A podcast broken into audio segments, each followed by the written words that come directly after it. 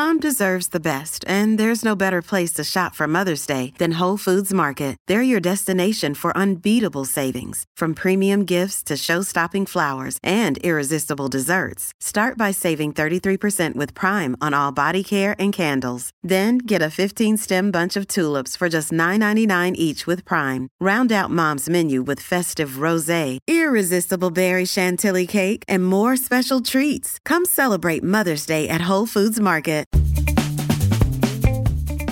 I'm Cecilia Lei, and this is Fifth and Mission. I wish that our community embraced a collectivism more and was more willing to see how we are all interrelated. This is Megan Bondi. She's one of about 7 million adults in the US who was immunocompromised. People say things like, oh, if the government wanted people to take the vaccine seriously, they shouldn't have focused on how disabled people are the ones getting sick because nobody cares about those people.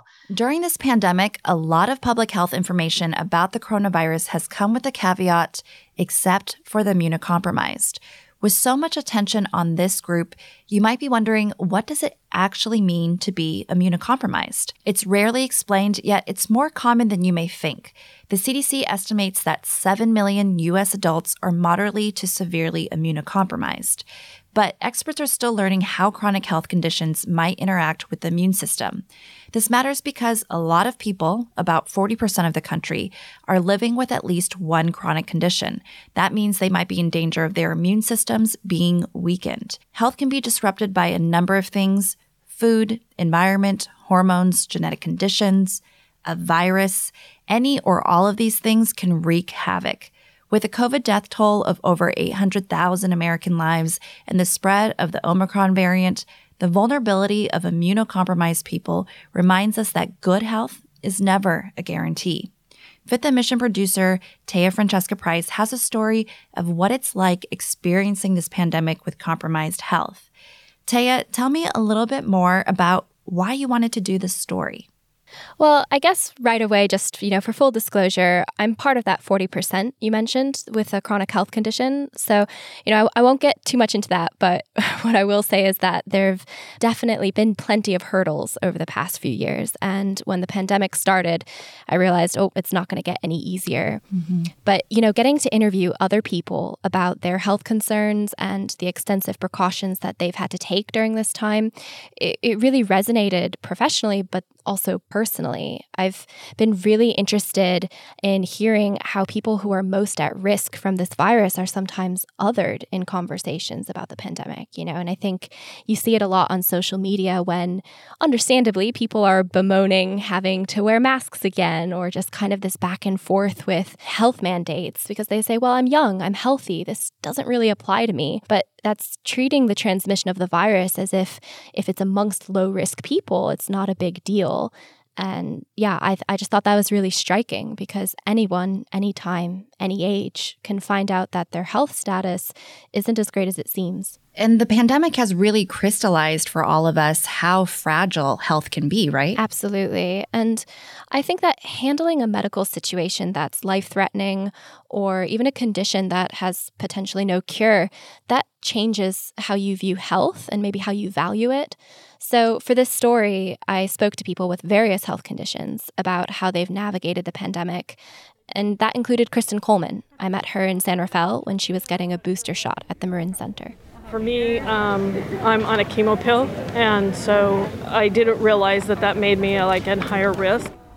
Marin County and Safeway had partnered to provide booster vaccinations for the moderately to severely immunocompromised. And so once I found that out, um, I just wanted to, you know, be as safe as I can for myself, just to give myself as much protection as possible. Public health experts have emphasized that being fully vaccinated is not only about protecting individual health, it's about the health of the greater community. As the Omicron variant spreads around the world, vaccine booster shots are available and recommended to anyone over the age of 18. For months, Marin County, which is home to roughly 10,000 immunocompromised people, has boasted one of the highest vaccination rates in the nation.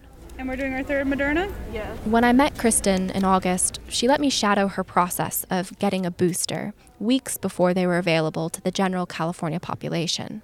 We talked a little bit about what led to her decision. I feel like COVID is a lot like Russian roulette. You can go anywhere from zero symptoms to having a tube down your throat, and I'm not willing to take that chance of where I'm going to hit on that spectrum. So I just want to be safe.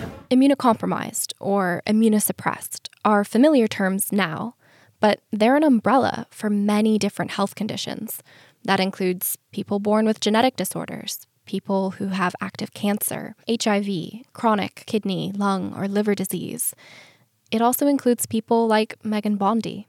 So I received a liver transplant in November of 2000, so coming up on 21 years. Bondi lives in Concord, California. She's in her early 40s now, but at age 23, she underwent a liver transplant due to organ failure after a lifetime of other chronic health complications for most of my life, I think I just keep going without really an acknowledgement that all of these things make me medically fragile, as my doctor friend likes to say. And it's been in the last couple years before COVID that I've started to have to adjust my sense of myself. Like many organ transplant recipients, Bondi is on an immunosuppressant medication to prevent her immune system from trying to attack her new organ. She's on extra medicine because she has an autoimmune condition, which causes her body's immune system to attack healthy cells. So I take two immunosuppressant medications twice a day, and they put me into that high risk category. And then I also have a biologic infusion every six weeks, and that's also immunosuppressant. So I've got, got it coming from all sides. In this pandemic, when experts identify people as being at high risk, they're talking about a case of COVID that could cause hospitalization, a need for ventilators, and intensive care. It's when the stakes could be life or death. The CDC has published a long list of medical conditions and situations that could put someone at high risk, but it's not final. The list will continue to update as science continues to evolve. That's important because experts are already seeing how COVID can impact many different systems in the body. Yeah, so that's the crazy thing about um, the SARS CoV 2 virus. It, it becomes a systemic disease. That's Dr. Nadia Roan, an immunologist at UCSF. She studies the interactions between immune cells and viruses. So it's not only affecting the lung. If it spreads throughout the body, it can affect heart cells, it affects gut cells, you know, it, it basically affects the entire human body. Experts are also starting to identify chronic complications in people who've contracted COVID which is perhaps why the anti vaccination stance some have taken generates such a strong emotional reaction from those with compromised health. For them, getting vaccinated and avoiding transmission of the virus is about more than personal safety. It's about not wanting others to experience life altering health complications. You're listening to Taya Francesca Price's report on immunocompromised people navigating the pandemic. We're going to take a quick break, and when we come back, we'll hear some of the impacts felt by people with compromised health during the pandemic and whether the public perception of health has changed. You can support this show and the newsroom that creates it by signing up for unlimited access at sfchronicle.com slash pod or by downloading the San Francisco Chronicle app. Hey, it's Ryan Reynolds, and I'm here with Keith, co-star of my upcoming film, If, only in theaters May 17th. Do you want to tell people the big news? All right, I'll do it. Sign up now and you'll get unlimited for $15 a month in six months of Paramount Plus Essential Plan on us. Mintmobile.com slash switch. Upfront payment of $45 equivalent to $15 per month. Unlimited over 40 gigabytes per month. Face lower speeds. Videos at 480p. Active Mint customers by 531.24 get six months of Paramount Plus Essential Plan. Auto renews after six months. Offer ends May 31st, 2024. Separate Paramount Plus registration required. Terms and conditions apply if rated PG. You're listening to Fifth and Mission. I'm Cecilia Lei. Let's get back to Taya Francesca Price's story about immunocompromised people navigating the COVID 19 pandemic. Because the stakes are so high for the immunocompromised, some people have to take greater precautions. Kristen Coleman, who we heard from earlier when she got her booster shot in Marin, says she rarely leaves home. Like, I haven't set foot in a store other than twice that I can think of since March of 2020. I've only bought four tanks of gas because I just I don't go anywhere. So for me, being at home has not been an issue. I just feel like it's safe and doing my part to not spread. So it's been similar for Megan Bondi. About a week before California shut down at the start of the pandemic, Bondi went home from work with a doctor's note. Aside from going to a hospital for an infusion of medicine that controls her ulcerative colitis, she didn't leave her house again for months. People were bringing me groceries. I didn't go anywhere. And so it was just this sense of being really locked down, everybody being very concerned about me, and for my own self, feeling pretty concerned as COVID was ramping up and not really knowing how to take care of myself. Now, during this time, as many families can likely relate, Bondi was facing the challenges of distance learning for her kids. She was co parenting during lockdown, navigating working from home. And so it's this sense of trying to balance mental health and well being and physical health and well being, and not really knowing how much my own sense of things is based in reality or based in my own needs to leave the house. The pandemic also disrupted routine medical appointments and procedures. I think in the first six or seven months did delay getting a mammogram, did delay getting a routine colonoscopy, which I currently get once a year, didn't get my routine lab work done, which is a part of maintenance for transplant. The coronavirus has brought social and economic chaos to everyone, but for the immunocompromised, the daily quality of their health is affected even if they don't get COVID. I have to go to Kaiser once a month for my infusions. That's a different Megan, Megan Long, who lives in the East Bay. In her early 20s, she was diagnosed with multiple sclerosis. She needs IV infusions to keep her MS under control. It's a disease that causes the immune system to eat away at the protective covering of nerves. To continue this treatment while avoiding COVID exposure risks, Long would walk 35 minutes to the hospital. My infusion can't be done at home. And the infusion clinic that I go to, the number of people who are coming in person dropped pretty significantly. So, like the few of us who did go in, it was like I would sometimes be in that like area where the infusion happens, like by myself. Long also says she hasn't seen her neurologist in person for nearly two years. She's had to do some physical therapy via telehealth, physical therapy with no physical interaction.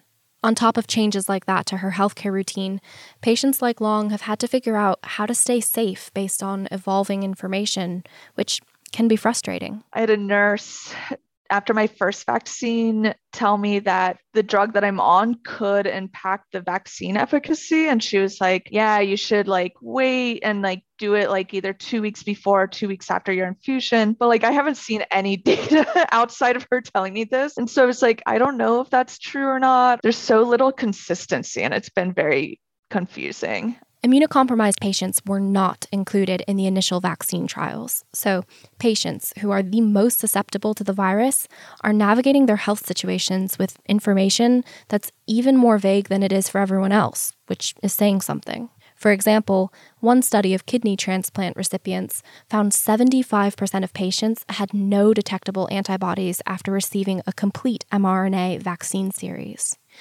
Dr. Nadia Roan of UCSF, who we heard from earlier, explains why those with depleted immune systems needed booster vaccines sooner. But before we hear from her, here's a quick science review. She's going to mention B and T cells.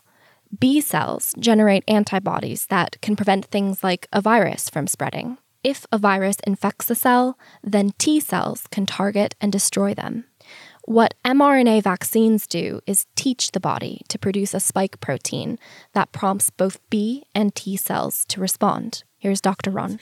The immunocompromised individuals, that's um, a different story. So, for example, individuals that are on a therapy that will deplete B cells, that by definition, those individuals will mount a less robust antibody response. And so that's why, you know, those individuals and others, you know, belonging in the immunocompromised group, they are one of the first ones that were eligible for the booster. Because the idea is that, you know, each time you boost, you will boost the immune system. And in these individuals that mounted a less robust one, the idea is to give their immune system more of a chance to mount these more robust B and T cells. Despite science backing up the benefits of vaccinations, Megan Bondi learned about immunocompromised people reacting differently to vaccines on social media. And that was an example of my, my, denial that when I read that Becky had posted this, I was like, la, la, la, scrolling past. I would like to think I'm still safe with my vaccine. So I do not receive this information.